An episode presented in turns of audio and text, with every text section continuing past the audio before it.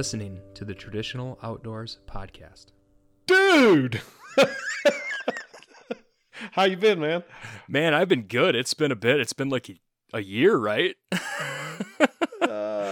well, honestly, since the last time you and I recorded, it's been longer than that. I mean, it's been it's been over a year since the last episode before, you know, picking this thing back up. And I don't know I'd have to go back and look. I'm not going to go back and pull it up. You know, here clicking on my keyboard and everything else. But we we we can truthfully say, other than Facebook chat, and I think you and I talked on the phone. We talked on the phone about something, but it wasn't anything related to the podcast. I don't even think we we talked about anything outdoors. No. So I have no idea what you've been doing except except what you've seen. You know, I've seen you on Facebook. Yeah, I know. I think you've been doing. You just kind of been doing your own thing. I've been kind of doing my own thing. I'm super busy with kids this time in my life, which I thought it would kind of settle a little bit, but I was really dumb to think that with one going into seventh grade and one going into high school, uh, which is scary to say. But I'm not even, I hadn't even begun. So we're in the busy years now. I've been uh, cruising from one thing to the next and mainly not doing a whole lot in the uh, outdoor world as far as it's definitely not an every weekend thing anymore, like or you know a multiple thing a week or anything like that. It's like every other week I can do something because of swim meets and stuff. And and I know you're doing your thing too, and you picked up a bunch of new things and and yeah. So I guess we just kind of we just kind of burned a year. yeah, that's that's about what it was. And I, you know, I didn't pick up. Uh, I actually picked back up. I guess would be the I don't think I'm doing anything that I haven't done, you know, in the past. It's just, uh, and I talked about this a little bit on the right you know, on the kickoff episode again last week, but you know, it was a it was a comedy of errors as far as hunting season. But let's let's don't jump into hunting season just yet because that that's kind of the tail end of the year. But um, I know I watched and and you did a good bit of fishing, but I don't have any details. I I hope you got a, a few little good tidbits to share. I can tell you that uh, last year at the start of the year, um, I was doing I was doing a good bit of trout fishing. Got just you know real fired up about it. I went out with Brandon several times, and uh, didn't really change anything, so to speak, uh, except locations. I actually started uh, just ticking off a a list that I had of, of streams in uh, Georgia that I'd wanted to that I'd wanted to fish for years and just never have.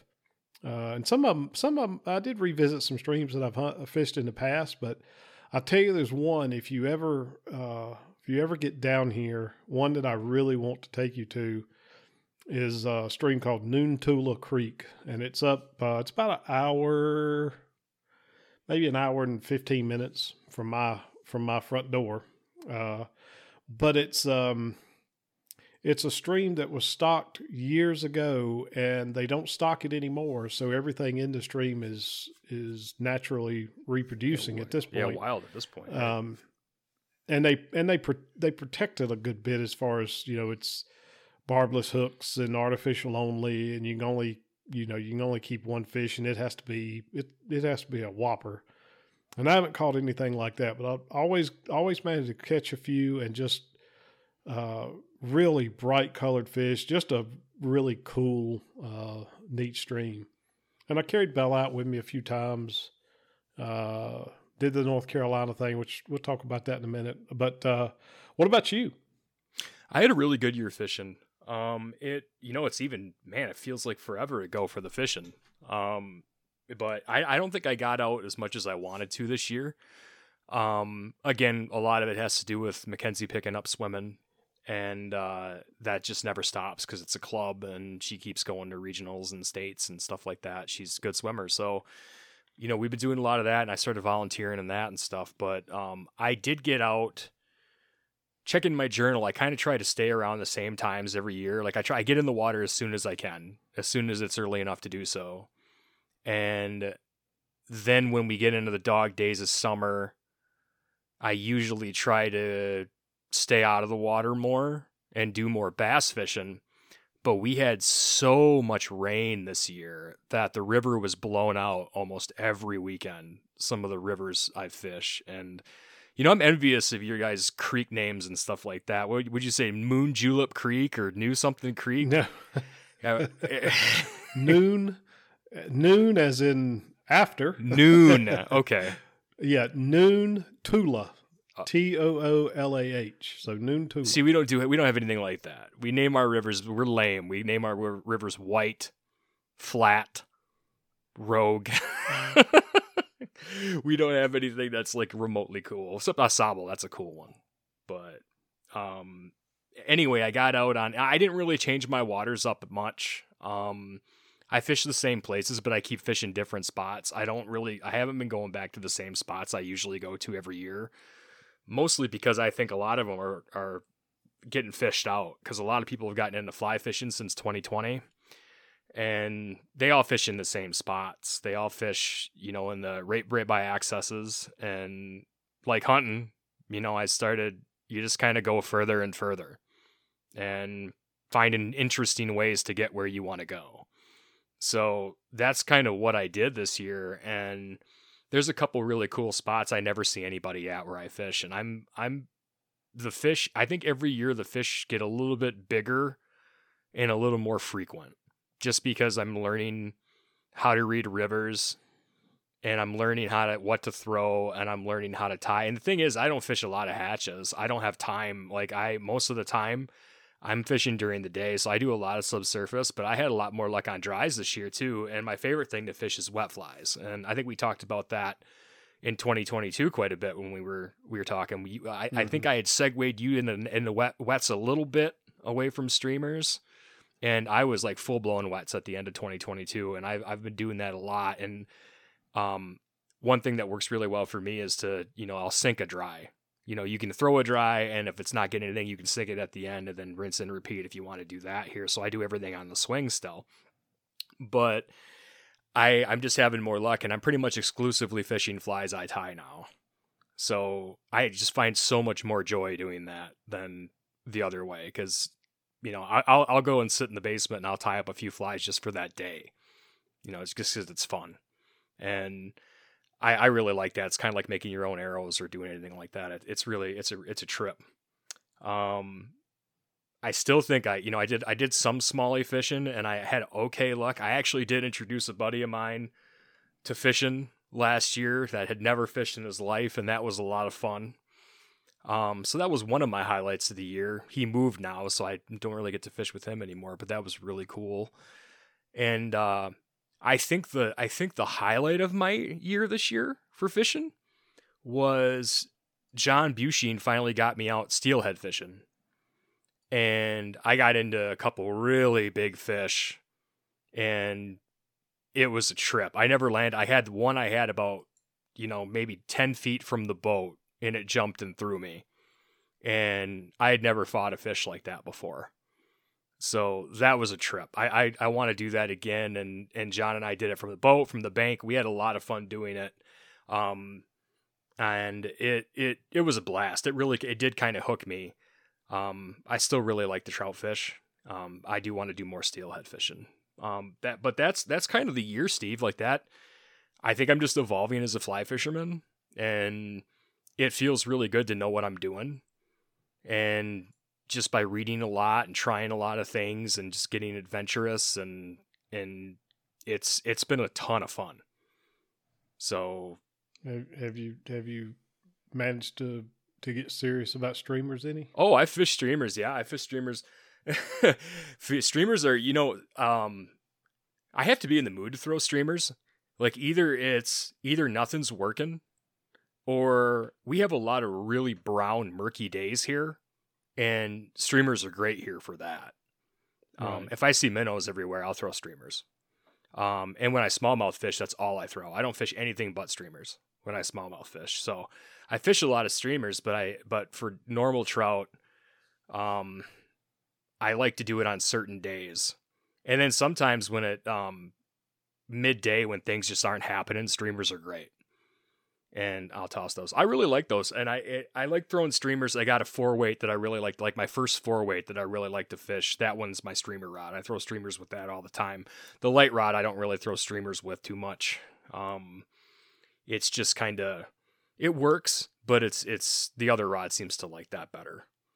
And then we were we were fishing the big one. We were fishing for the the, the steelhead. I tried some bigger flies. John really likes to fish these little nymphs, and they do work, but um, I had to laugh. The fish I got into, we were we it kind of went kind of went dead, and we were just sitting there for a really long time. And after the morning rush kind of happened, and then the night before I had tied up like I didn't have you know if people fish those eggs those uh, mm-hmm. steelhead yeah, yeah the yeah. little chartreuse eggs you know they, are anything from a fluff ball to they make, make them really cool well i had all this material this like streamer flash material and i didn't have any of those yarn balls so i just mashed a bunch of that together around the hook and and just tied it on there and then put some uh put some of that synthetic hackle or synthetic um fibers on there to make it look like it had a shell around it, you know, and gave it a little life. And that's what I that's mm-hmm. what I caught that on.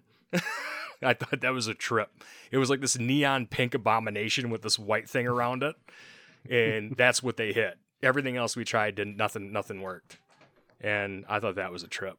But uh well well, I will tell you. You mentioned the the wet flies and the you know the I, I know which episode you're talking about, and so you definitely piqued my interest, and I thought, you know what, I, am gonna I'm gonna give this another try. And then I thought, you know, I'm gonna I'm gonna really give it a try and and go all out. So I started looking at Euro rods and uh, Euro nymphing rods. Uh-huh. Anyway, yep. I ended up buying. I don't even remember what weight it is. I think it's a four weight Euro rod with a reel, line, the whole works. I mean, I bought it used, so I didn't pay a ton for it, uh, and it's never been in the water. Uh, I, I, I just, I don't know. I, I love the streamer fishing, and every time I went out, that was kind of the my approach was going to be streamers. I've, and I fished some dries over the course of the year too, but uh, I will tell you that uh, all the fishing, like on the Noontootla and some of the other streams in, in North Georgia that I visited, uh, I'm trying to remember if I've actually caught anything on anything other than streamers, but nothing comes to mind. I'm pretty sure everything, um, everything that I caught most last year was was on streamers. And you know, we, I, I said I was going to mention the the North Carolina trip, so I'll, I'll jump into that because I'm hoping that maybe you're still planning on joining us this year if you can. But that trip last year, that was just amazing. So this was Derek's second trip uh, down for the North Carolina opener. And for those that don't know, North Carolina closes their trout season for one month, um, for the month of March. And it always opens the first Saturday in April. And the last three years, three or four years, um, I haven't missed the the opener. But Derek came and Derek and his wife came down two years ago and then last year he came down again. We rented a, a really big cabin. And Derek and Susan came down. Uh, Tom and Jen came down. Um, I went. Amy was with me, and my brother drove up. And I don't know. The stars aligned. I guess I don't know if there was something special going on, but man, what a week of fi- weekend of fishing um, Friday night, the night before the season opened, uh, front moved through and it it stormed thunder and lightning and uh, I mean it just it poured most of the night and the next morning we headed left the it was probably I don't know 20 minute drive from the cabin to where we were actually going to fish and we showed up Saturday morning and you couldn't even I mean, it was dangerous to actually get in the stream because this stream is, I don't know, average across it's probably, I don't know, maybe 60 feet on average, something like that. Mm-hmm. So it's not a very big stream. And when the water is normal, you can pretty much find a way to get all the way across the stream just about anywhere you want to, if you want to do so. Mm-hmm. But I mean, you just if you had stepped in it, it would have swept you away. I mean, it was it was that high. The water was that high. It was it was muddy. Um, didn't have a lot of luck at all up until probably I don't know. I could go back and tell you because I've got video of it, but maybe around eleven o'clock because the water goes back down really quick too because you're you're so high up in the mountains. It is just once the once the runoff stops, the water drops really quick. Um, and I caught the first trout that morning. Uh, it was just well, I should say it was me and my brother. I think I caught the first one Mhm. of the trip that morning on a on a, uh streamer. But within, I don't know, within an hour of that, man, we were catching fish. I don't think I've ever caught that many fish on a fly rod, you know, in a in a two day period in my life. My brother was fishing with spin tackle, and that day, the first day, I stopped counting at at eighty fish. I mean, it, it was just insane the amount of fish we were bringing in, and and some of them I caught two. Um, I caught two browns that were, I mean, they were probably twenty to twenty-two inch length size. I mean, they were they were really nice size Wow. fish. Yeah. Um, and and get this, so the whole time I was fishing, uh, Derek made a, uh, um, I think it's a seven foot six inch. Don't hold me to that. I have to pull it out just to be sure I'm telling you right. But he made me a seven foot six inch four weight bamboo rod in the taper that I told him I liked from the previous year. Mm-hmm. So I'm catching these really nice sized fish just over and over again on this bamboo rod, which really is more for dry fly fishing. But man, it was it was just I can't tell you how much fun it was. So oh, I bet. I'm hoping you can make it this year. Um, I know it's a I know it's a haul for you. Um, and let's just hope that you don't do what you always do and bring the rain with you. right? I'm cursed, man. I'm cursed with flying. I, last weekend I flew somewhere, and I mean, I'd almost have to drive. I mean, the only the only thing is, is I'd pretty much have to drive, um, because flying's just I don't even want to fly anymore. To, that- to that You're point. cursed. I am. I I was I was uh, because of ice. Detroit was completely iced, iced in last weekend and or last week, and I I was probably spent nine hours in an airport again. I didn't get in till I was supposed to go to Florida for conference. I was supposed to be there at one, and I didn't get there till eleven in my room. So I just I don't know. I don't have very good luck, but you know I really like to. I'll have to see. I know we're doing a family trip and uh, for spring break with the girls this year, and we I've got some something going. My buddy's getting married, and we got something going on there, but nobody's making their mind up. So I have to figure out the dates there. So I'll talk to you about that again soon. I'd love to come there. Um, Derek talked to me about it uh, at Compton this year too, and he's like, "You got to get there. You got to go there. It's awesome." You know. And he's been trying to get me to do some other things too, and I just never seem to have time. But I gotta, I gotta figure out a way to make it. Um, but it looked awesome. I mean, uh, it. I didn't expect you guys to catch fish like that there. That's it, that was something. I mean, you talked about it, but it was crazy, and the pictures were beautiful. It was it was just like it used to be, or like I remember it when because that you know I started fishing that stream when I was, I think the first year we we went there, me, my dad, my brother. I didn't even have a license yet, so I was you know fourteen to fifteen years old. So I've been going there for a long time, and I can tell you, you know, when I was younger and we were going because that was a yearly thing. We went every year.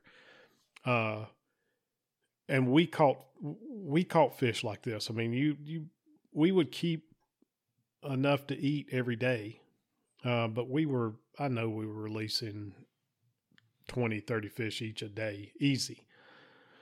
Wow. But lately, and and I don't know. I think it's a combination of things. I stopped spin fishing because when I was growing up, that's I did some fly fishing, but I was more learning and goofing off. Mhm. Um, so most of the fishing we were doing was was spin tackle and spinners. Um, and in the years past, when I started going back after I moved to Georgia, I was only fly fishing, and I think that may be part of my perception that the the stocking was because it's a stock stream. Uh, I should have said that up front. Uh, I don't know. I thought you know they had cut back on the stocking, and maybe they did. I, I I don't know, but I don't know if it was a combination of the of the high water. But I can tell you by the afternoon of the first day, that high water was not only gone, but the stream was gin clear again. I mean, it it's unreal how quickly that that stream that we're on recovers.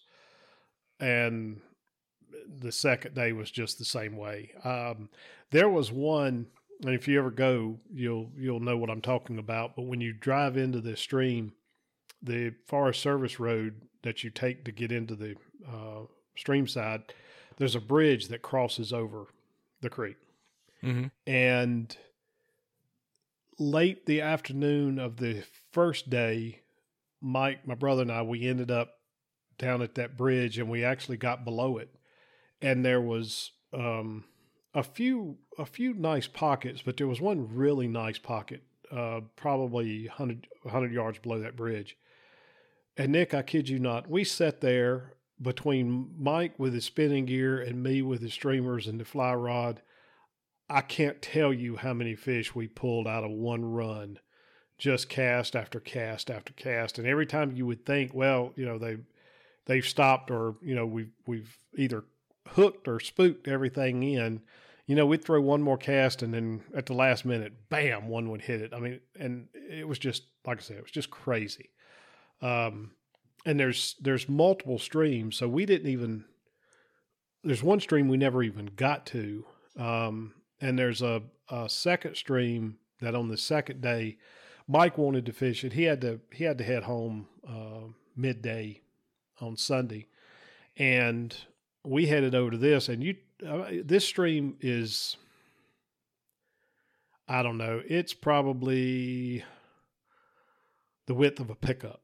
I mean it's it's not big at all. And same thing we were just we were pulling fish out of there. Amy caught her fish her first uh, trout. Now she caught it on spinning gear, but um, that that she pulled a. I mean, it was probably a 12, 12 and a half inch rainbow.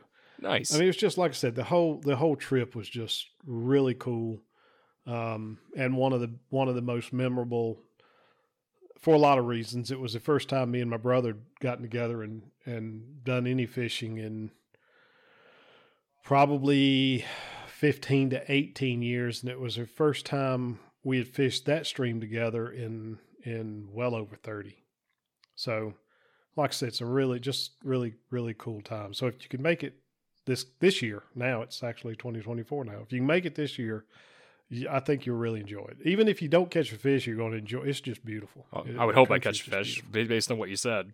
But uh, yeah, I'd love to do it, and I think I think what you were saying earlier is the key with remote um, working the way it is now and how easy as it is. I think I would try to figure out a way to come up earlier and do it that way and just work a few days remote and then be able to go. So that way I'm not hauling in and hauling out you know with no sleep and a long drive and you know it's just well you know you know you're welcome here. Um you got a guest room for you. Uh the only thing about that would be if you're if you did that you would be driving solo right? So, you know, whether if you maybe tried to tag along with Derek or Tom, because as far as I know, Tom's coming again. oh Tom's coming again I'll have to talk to him about that then. At, as far as I know, last time I talked to him, he was he was still planning on on coming. So I'll reach out to him and see what his plans are, and and you never know. Um, I just got to figure out when this the spring break trip is, the dates are, and we never do anything as a family, and we, you know, other than like maybe a day or two. So we we need to we need to do something. Um, girls are going to be out of here before I know it, so that's that's my only thing. Um, but un- understand completely. Yep. But I mean, I man, it'd be nothing I'd love to do more. I mean, that that's that's amazing. And I've been planning on wanting. I mean, I've been wanting to go fish out of state. That's my that's my big thing right now because. You know, I, I've seen a lot of what Michigan has to offer, and I like it. And there's a lot of other things I want to do yet, but I really want to get to some other places. Just, just one of those things that just the pictures I see from people and the the quality of the fish and everything like that is just crazy. Not that there's not quality fish in Michigan, but there's something about being not where you are, not where you're always at. You know. Well, and you guys don't have you don't you don't have mountain streams. No, we don't have right? creeks I like that either. Yeah, we don't. It's it's not. I mean, we got a lot of like murky rivers and stuff like that. We don't have we don't have the the nice spring water creeks like you said that you've got there, and that's just something else entirely. And I can really use that, take advantage of that light rod. And I'd like to get actually, I'd like to get a a, a creek rod like that. I'd like to get something like you've got, like a I don't know, we got like six foot six foot two weight or something like that. I've I've got one of those. I don't honestly. I haven't used it that much. My my favorite.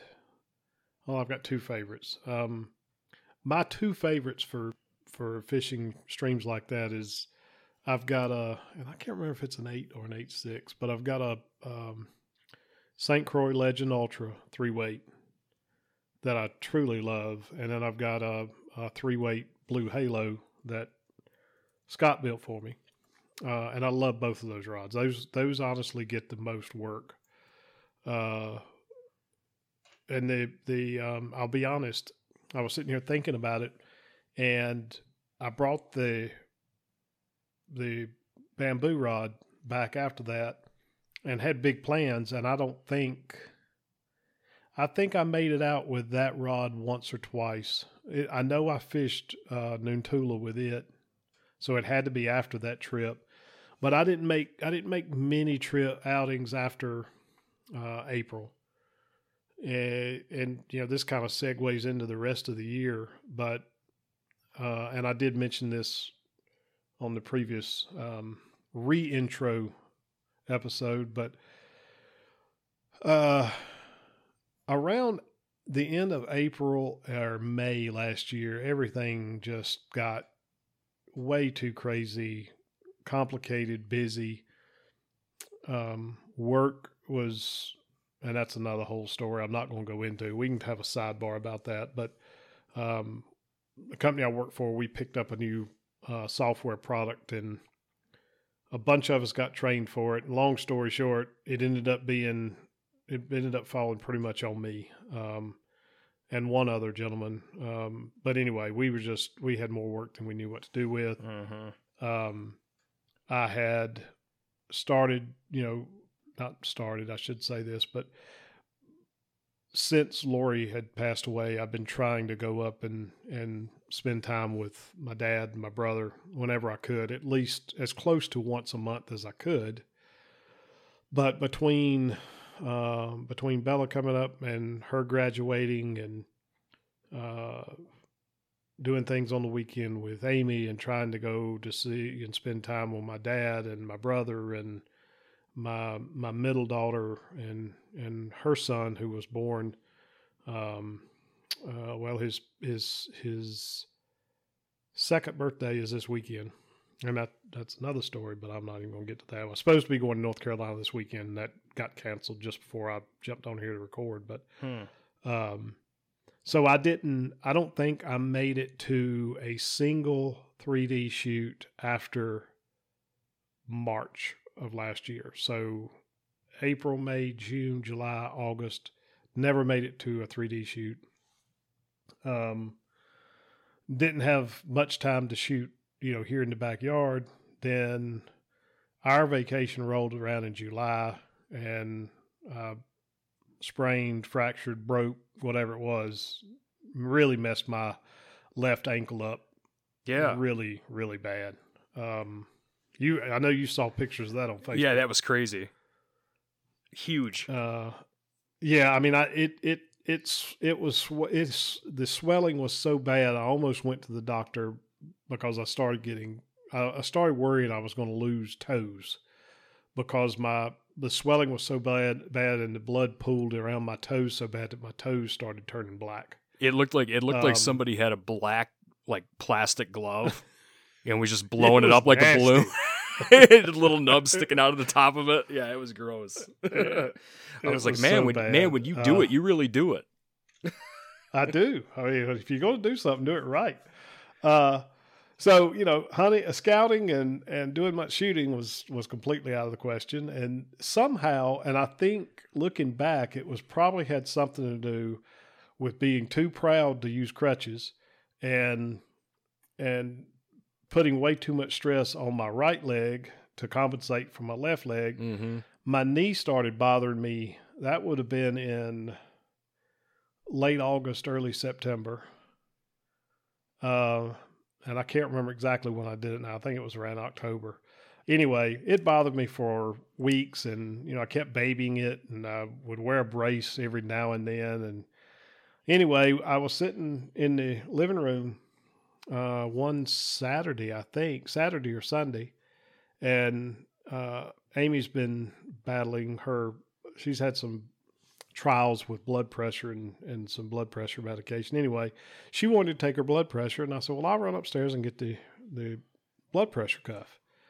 And I took off like I always do. And when that right foot hit the second landing at the bottom of my stairs, it popped. And I don't think I've ever had anything hurt that bad all at once. Uh, I kind of just went forward onto the stairs and then as as best I could, just slid down the stairs onto the the floor in my foyer and just Oh. laid on my back for I don't know how long. oh Um, no. And the first time in my life, I told Amy, I said, I don't know if I'm going to the doctor yet, but you're going to have to go get me some crutches because once I was able to get upright, I couldn't put any weight at all on my right foot. I mean, nothing. As soon as any weight touched, it just screaming pain. Um, so anyway, that was those two events, along with the just not having time to be prepared. That was the end of my bow hunting for this, or my bow hunting season. Uh huh. I should say. I did make it out twice. Um, and twice is being generous because the first time, um, the first time was when I found the tent city and I went to the other side of the property. You know what I'm talking about over, in, Yep. you know, where the archery club is. Mm-hmm. I went over to the other side of the property and actually hunted a stand that you hunted or same location of one that you had hunted. But I mean, it was daylight before I ever walked into the woods. I I sat there maybe maybe an hour and a half and just said, you know, I'm wasting my time. Um, and then I hunted up on um, one of the North Georgia WMAs one day. That was it. How about your your your archery season? My archery season was great. I didn't actually put anything in the freezer that I killed. Um, I ended up helping a guy out with a. Actually, he's a former weather, famous weatherman in the area. I, his his coworker had a had a deer, basically die in his yard, and a young buck, and I had I to come. remember that. I had to come take care of it. So I still have there wasn't a whole lot of meat to get off that thing, but everything else was um I saw deer all year, mainly bucks too. I didn't see a lot of does this year, which is crazy because everybody was saying that we've got this, you know, we're overrun with does. There are does everywhere. I hardly saw does this year. I don't think any of us, and even at Classy, we didn't see a lot of does. Um, all bucks, and pretty much October was kind of a wash it just rained. It was rain and mud all hunting season. It was just bad. Um, to the point, you know, where you don't want to go sit in it. It's just too wet. Um, and I got out mainly with tree stand, but the but the time I actually hit a deer, I went back to. I wanted to I wanted to go out with my uh, with my seat, and just sit on the ground. And when my dad moved, because my parents moved to um, over on the uh, east side of the state down here, down in the Detroit area. They moved over there, and when I moved them out, my dad had his. He said he's not hunting anymore, so he had his. Uh, he had one of those lean against the tree tree seats. So I've been using that. So I said, well, I'm just, just gonna take this out and just just sit on the ground and. I found a couple scrapes and on an opening, and I wanted to sit right there, so I did. And um, you know, a four point came and worked that scrape, a nice wide one, and uh, it was pushing dark and it was just taking its sweet time and it was at the there was three scrapes actually it was at scrape number two and by the time it moved to scrape number three i mean it was getting pretty i mean it was close and it was about 20 maybe 20 yards and on a licking branch. And I still had my spot. I picked it. I, I played it perfectly from the ground. I got the draw off, everything. It wasn't looking at me. I just needed it to turn. It did. And unfortunately, it had such nice antlers on it that I started looking at the antlers and my eyes drifted a little bit. And I sure enough, I put it, I put the arrow high and I thought I missed it. I thought it hit the, the tree above it because it was just this crazy whack. And then it, you know, didn't see the arrow. I just heard the arrow go flying off into the bushes and on the other side of it. And it bucked and got out of there down the, down this ridge. And I'm like, well, I missed it high. At least I don't have to worry about, you know, any of that. And I went and trying to find my arrow and I only found a half of it. And I couldn't find the other half with the broadhead. And I had a brand new a you know heavy 300 grain Abowyer on the end of a ash shaft and it it snapped it right in half and I couldn't find the head and I really wanted the head. So I'm like okay well you know I'm going to see what happened tomorrow morning. I'm going to get out of there. It started misting so I'm like I'm getting out of there. So I come back the next morning and I look down at the clearing where you know I found my arrow. I left it there and I was looking around for the head and I'm like, I can't find this head. And then I looked down at the ground on the edge of the clearing and there was two drops of blood. And I said, wow, what? That's not right. And that's fresh. That's definitely from because it was like 35 degrees. So, I mean, the blood was still, you know, bright red and wet. So I'm like, okay, what's going on here? And then I found more and I started texting you because I was like, this is weird. I don't think I hit this deer. Maybe I did and I, sure enough, I found my broadhead. And the rest of the arrow, the broadhead was peened, rolled the end right over on that single bevel heavy bowyer, and so I must have hit it real hard. And I think what I did is I, after it ricocheted off that shoulder blade, it went down into the tissue and it just cut the hell out of the tissue. And you know there was some dark spots of blood, but it was mainly bright blood. And but there was a good chunk of it. I mean, I think I broke seven inches of shaft off that thing, and it was all red. So I blood tracked it all day. It was a Sunday, and I was just in my jeans and a flannel, and I brought my bow with me.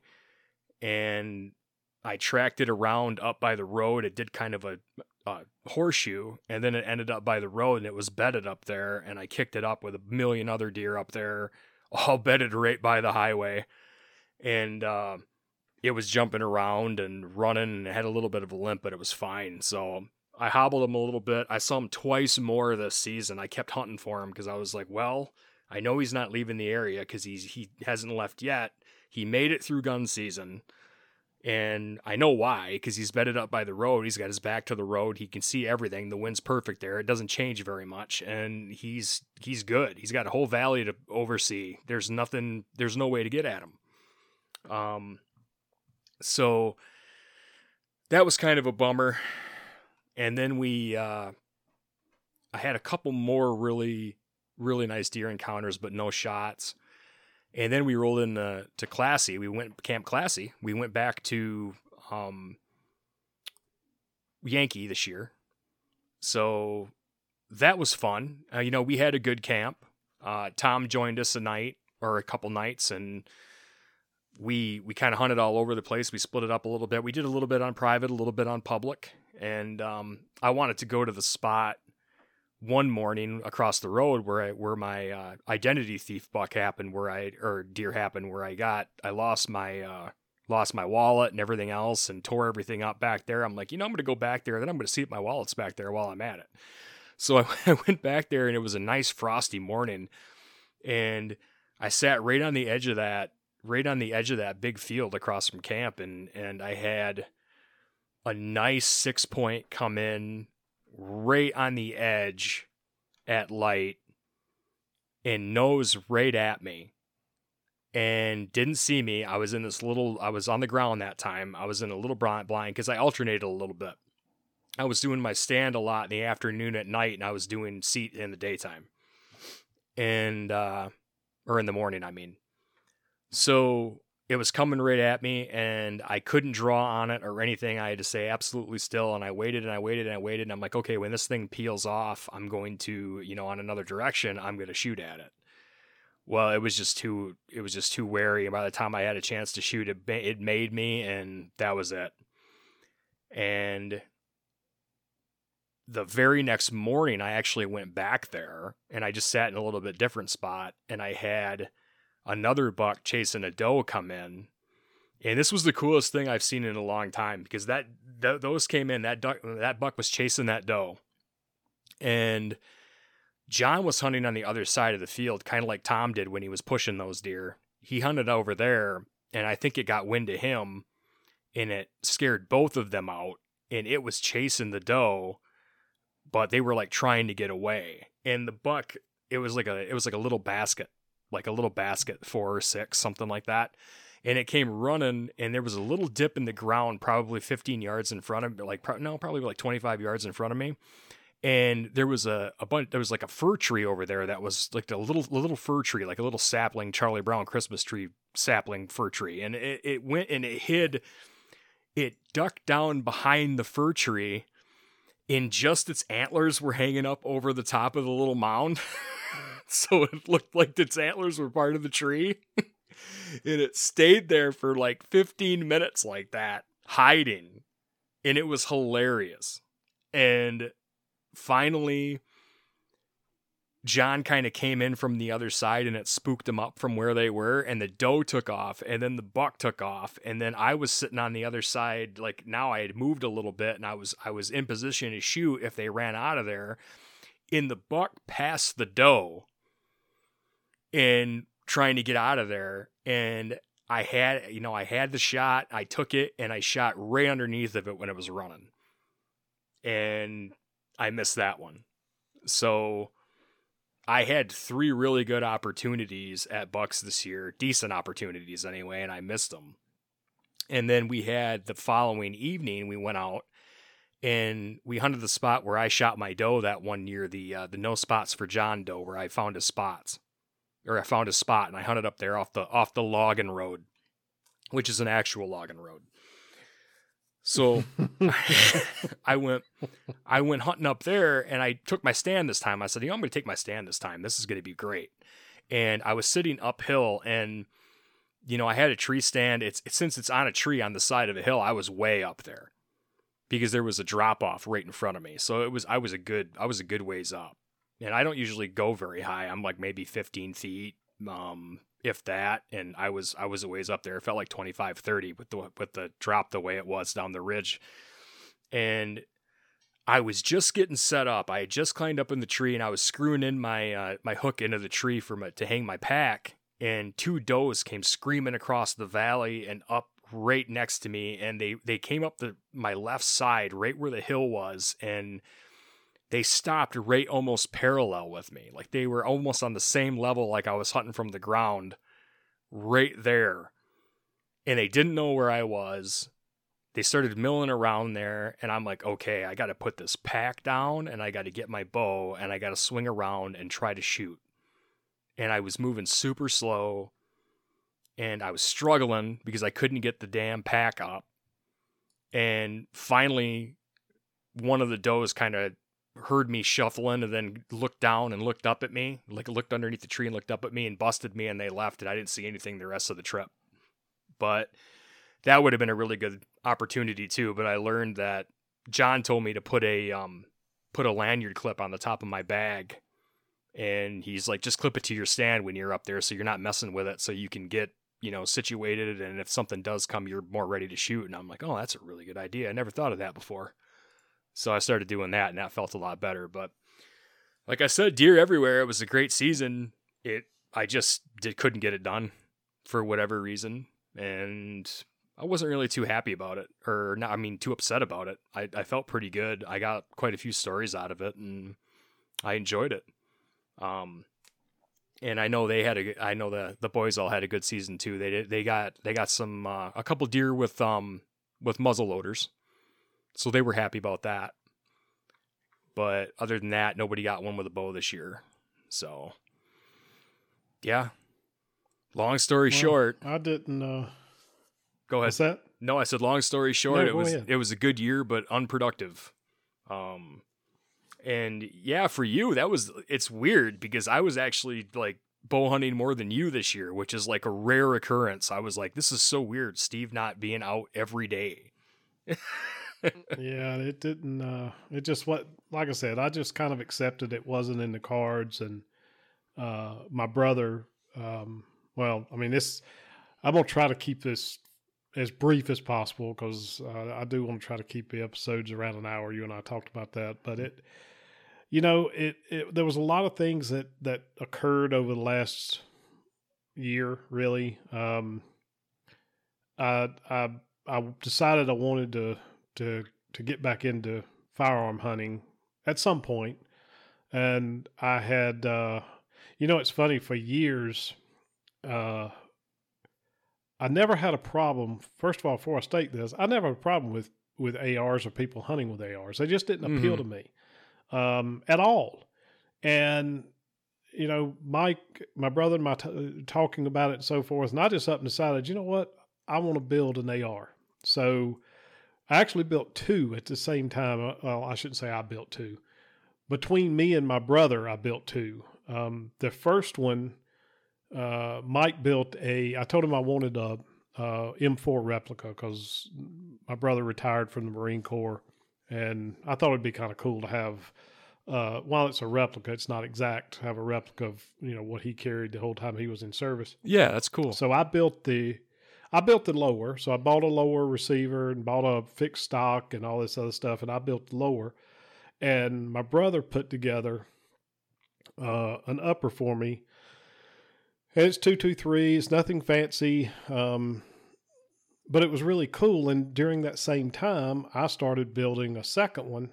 And before it was over with, I think now I've got I've got two lowers and three uppers, and I've got another one in the safe that I'm slowly acquiring parts for that I'm gonna build a even another one. But anyway, one of those I built as a I wanted to I knew I wanted to deer hunt with it, uh, and in fact, uh, I should have backed up.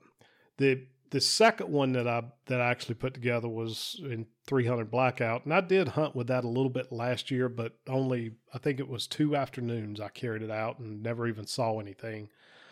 Um, so anyway, this year we had we had talked about I was like I said I was going up there spending a lot of weekends and and Mike and I had kind of uh, planned out some some things we were going to do once the firearm season rolled around. And he actually I was very proud of my brother. I got to say this, he killed the biggest deer that he's ever taken with a bow this year, which was very cool. Um, as far as a buck, he's killed does and smaller bucks, but he killed a really nice buck this year um, with a bow. So I was very proud of him for that. I think I saw a picture of that. It was Uh, pretty pretty big. yeah, it was a it was a decent sized buck. It really was, and he was very proud of it. Um, but I decided that I was going. Uh, I knew I was going to go up sometime in November, and when I started looking at calendars, I said, you know what, I'm gonna go up for the opening of the muzzleloader season, which when I was living in North Carolina, it was a week. Now it's two weeks long. So I drove up the Friday night before muzzleloader season opened and was my my ankle had gotten better but this was while my my knee was really bothering me but it was before I blew it out completely but it was it was really bothering me so I wasn't planning on hunting uh, from a stand that morning I just walked in uh, to a place that I'd I'd set some stands and hunted a little bit last year and I've had a, a camera a cellular camera on it for almost two years now and uh, I I set up before daylight. As soon as it got daylight, I didn't like where I was at, and just looking around um, to give it a little bit of uh, of a visual. My dad had a, a pond built behind his house on the on the property I grew up on, and the pond has really the the water got over the spillway one time and eroded everything down. So you know it's it's just one step bigger than a mud puddle at this point, but it's still holding some water. And the the spillway now the creek actually just flows around the spillway, and that's where I was hunting. was right behind the the original dam on the edge of the spillway, and I just happened to look around and there was a just a perfect what I would love to find for bow hunting, little natural blind with a a pine that had fallen and it was right up next to a hardwood. So I was in my using my hammock seat. So I just picked up, moved, and got everything set up, and I hadn't been, I hadn't moved maybe 10 minutes and caught movement. And that turned into a, a flicker of an ear. And next thing I know, there's, there's four or five does that are working their way um, pretty much down the same path that I had taken to get in there that morning. And I just kept waiting one give me the right shot because I am shooting with open sights. More to come on that in a second. But one of them finally gave me a perfect shot, and I pulled the trigger, and I felt like the shot was good, but I heard this deer running and crashing, and finally heard it stop. And the way it stopped, I thought, well, I think I got it. Uh, so I sat there another 30 minutes or so and walked over and definitely had blood and started following the, the trail and it was it was bleeding pretty good but I, I wished I'd taken some pictures of this and this would come back later in the season too but there's a there's a, a field that we used to have that was right along the creek. It was only about a half acre and we didn't do much with it and it's just grown up. And the blackberry vines in this little section if you're up at a tree stand looking over it because i do hunt and look over this this thicket it looks like they're about five, six foot tall. You get out in these things and they're 10 to 12 feet tall. And even wearing leather gloves, you you actually will stick yourself with the thorns through the leather gloves. Cool. And that doe went right through the middle of it. Um, and I actually stopped just short of stepping on her before I realized even saw her. It was just insanely thick. Um, Probably took me 45 minutes to an hour to get her out of there. And uh, anyway, long story short, got a nice doe that morning. That afternoon, my brother and I rode around and looked at you know some of the other farms and found a uh, one field that had a lot of sign in and around it. Uh, wind was good for a certain tree that was going to be real easy to climb and give me a good bit of cover. And this one you know about because I I still have not gotten over this one and posted about it on Facebook. But I headed to the stand at about three o'clock. I climbed the tree. Time I got settled in, everything ready to actually hunt, it was three thirty-five. I remember looking at my watch, and I'm thinking, well, at least I'll get to cool off because I'd worked up a sweat. And I said, I'm not going to see anything for a couple of hours. And at four o oh five, I look up and I see movement about 150 yards away and threw my binoculars on it, and it was a decent sized buck walked out into this field of fescue and clover. Mm-hmm. Well, at that range with open sights, there's no way I, I, I can barely I can barely see that far without visual aid. So I just sit there and I start watching this this buck in my binoculars. This vigil lasted over three hours that buck would walk around eating clover. He bedded down in this little field twice. Now the the field's probably about an acre. Um, where he walked out was at the narrowest point, and it's probably 30 yards across this little strip of fescue and clover. And he literally walked back and forth in the same area, except when he was bedding down for three hours. I watched him for three hours. Uh, the the second time he bedded down, he bedded down with his with his uh, back to me, so he was facing away from me, and he laid there for forty five minutes. And I seriously considered trying to ease down the tree and and still hunt over to get close enough, but ultimately I talked myself out of it because it was just it, it, was all open. I mean it, it if anyway it just wasn't going to work, so I just kept sitting there. It started getting dark. I mean, the the sun's going down. It's it's getting darker, and he finally starts feeding and moving towards me. Uh, and I pick a mark and say, if he gets to that point, I think I can take the shot. And he finally gets to that point. You're probably talking about five minutes of shooting light left, and I've got my muzzleloader up. I tried everything to get some kind of rest. I couldn't get a rest just because of the limbs, the way I was in the tree. So I'm sitting there and I finally went back to a trick that I used to use with a when I was shooting with a scope and I start just trying to make a very small tight figure eight. So I'm not shaking, I'm keeping the, the gun moving in a predictable pattern, just real small and tight. And I start squeezing the trigger.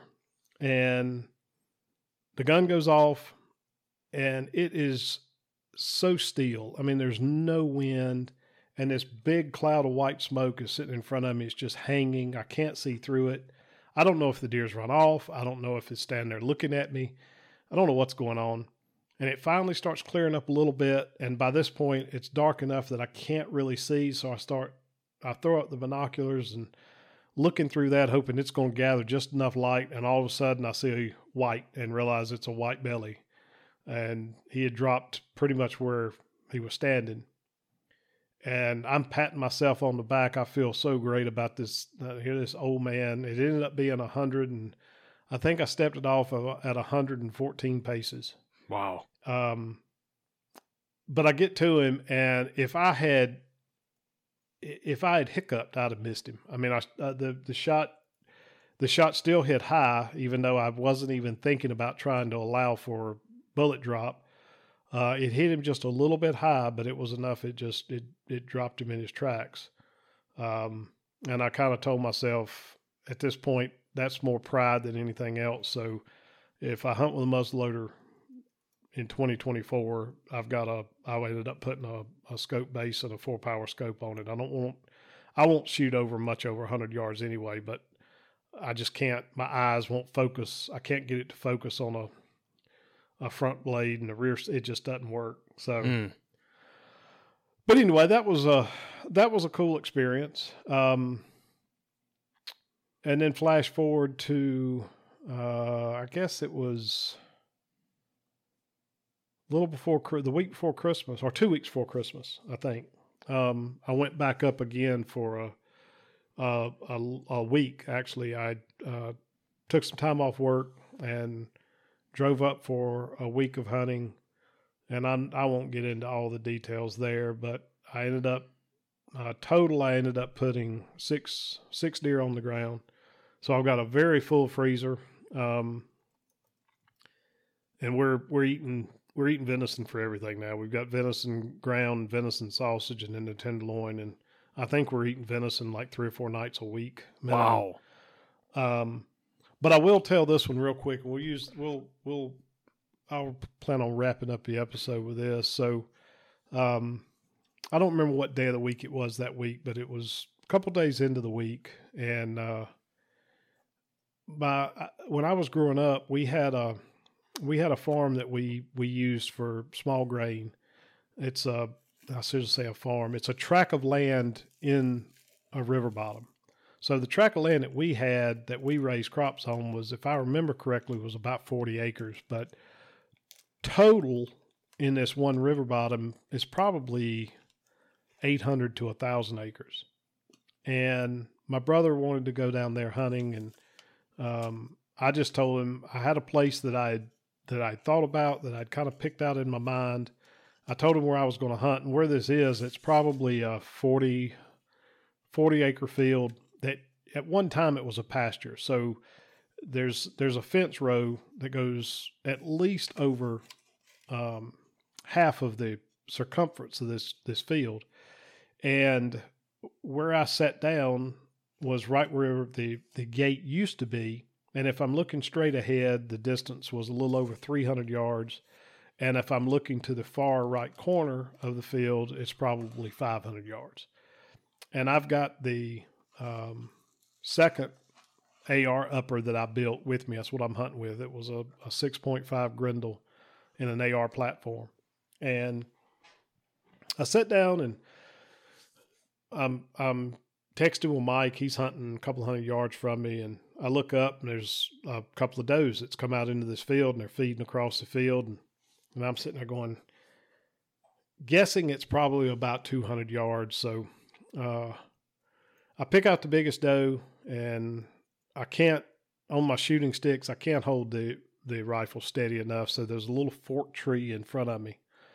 And I ease out of my seat and get down on the ground and throw the front of this rifle in the fork of this little sapling and finally get something that I feel like is sturdy enough and, and squeezed off around and and she was she never stepped out of her track. So felt pretty good to go back to, to shooting, you know, that kind of distance. Uh, for somebody that hadn't done it in 20 plus years. Yeah, I bet.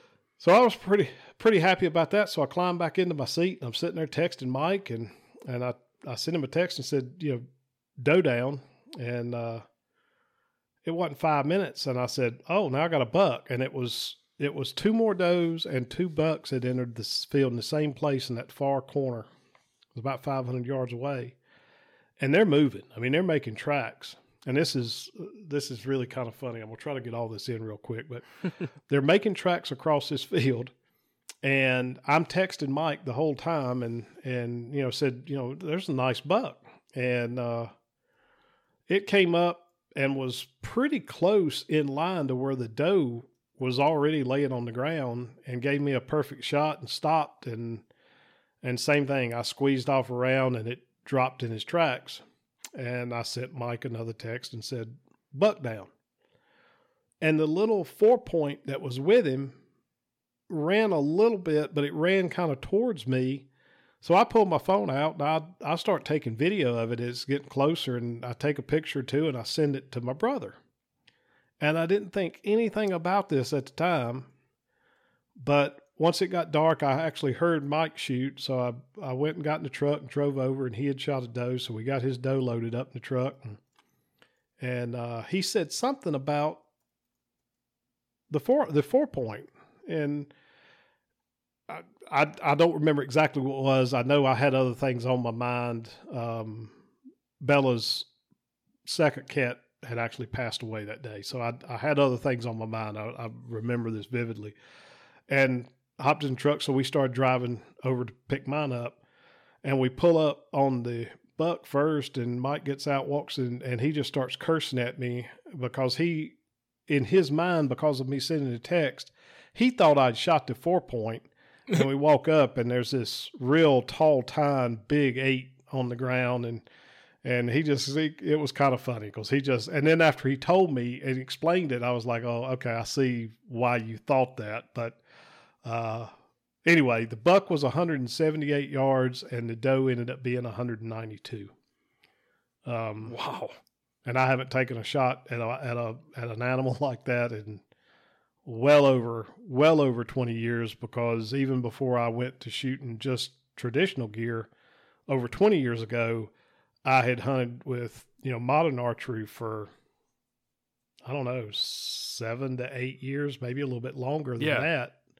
So I haven't touched a firearm for hunting in, in close to 30 years now. So felt pretty good. Yeah, I would say. I mean, you're kind of, you know, you're, you know, hunting with your brother in that area and with gun, and that's that's cool. That's kind of like a return to roots kind of thing, a little bit. It was, it. it was a really cool year. Um, I think between me and my brother and his wife, there was a total of, I don't know, probably, I'm thinking, probably close to 20 between the three. Well, it wouldn't have been 20. So it would have been uh, uh, 15, 15 or 16 deer, I think, between between all of us. Wow. Um, and and man, I've just deer running everywhere. It's so much different there than it is here. Um, just night and day. But that's that's another story, and I know you've seen some of the posts on Facebook. So the next time you're at least going to have to let me get on here and tell you the story about Damn it, Carl. That's what I thought you were Um, going to get into. I was waiting for it. No, no, got to wait on that one. We'll do that one next time. We we've been we've been chatting here for a little over an hour, and I did want to keep these things right at sixty minutes. So, Mm-hmm. um, man, I appreciate you joining me. We're, we're, we'll wrap this one up. Uh, thanks for sharing the details about your 2023. I hope everyone enjoyed listening to this. And we're gonna we're gonna sit back and talk about a few topics and figure out what's to be next. And you'll have another episode coming towards you real soon. Take care, everyone. Thank you so much.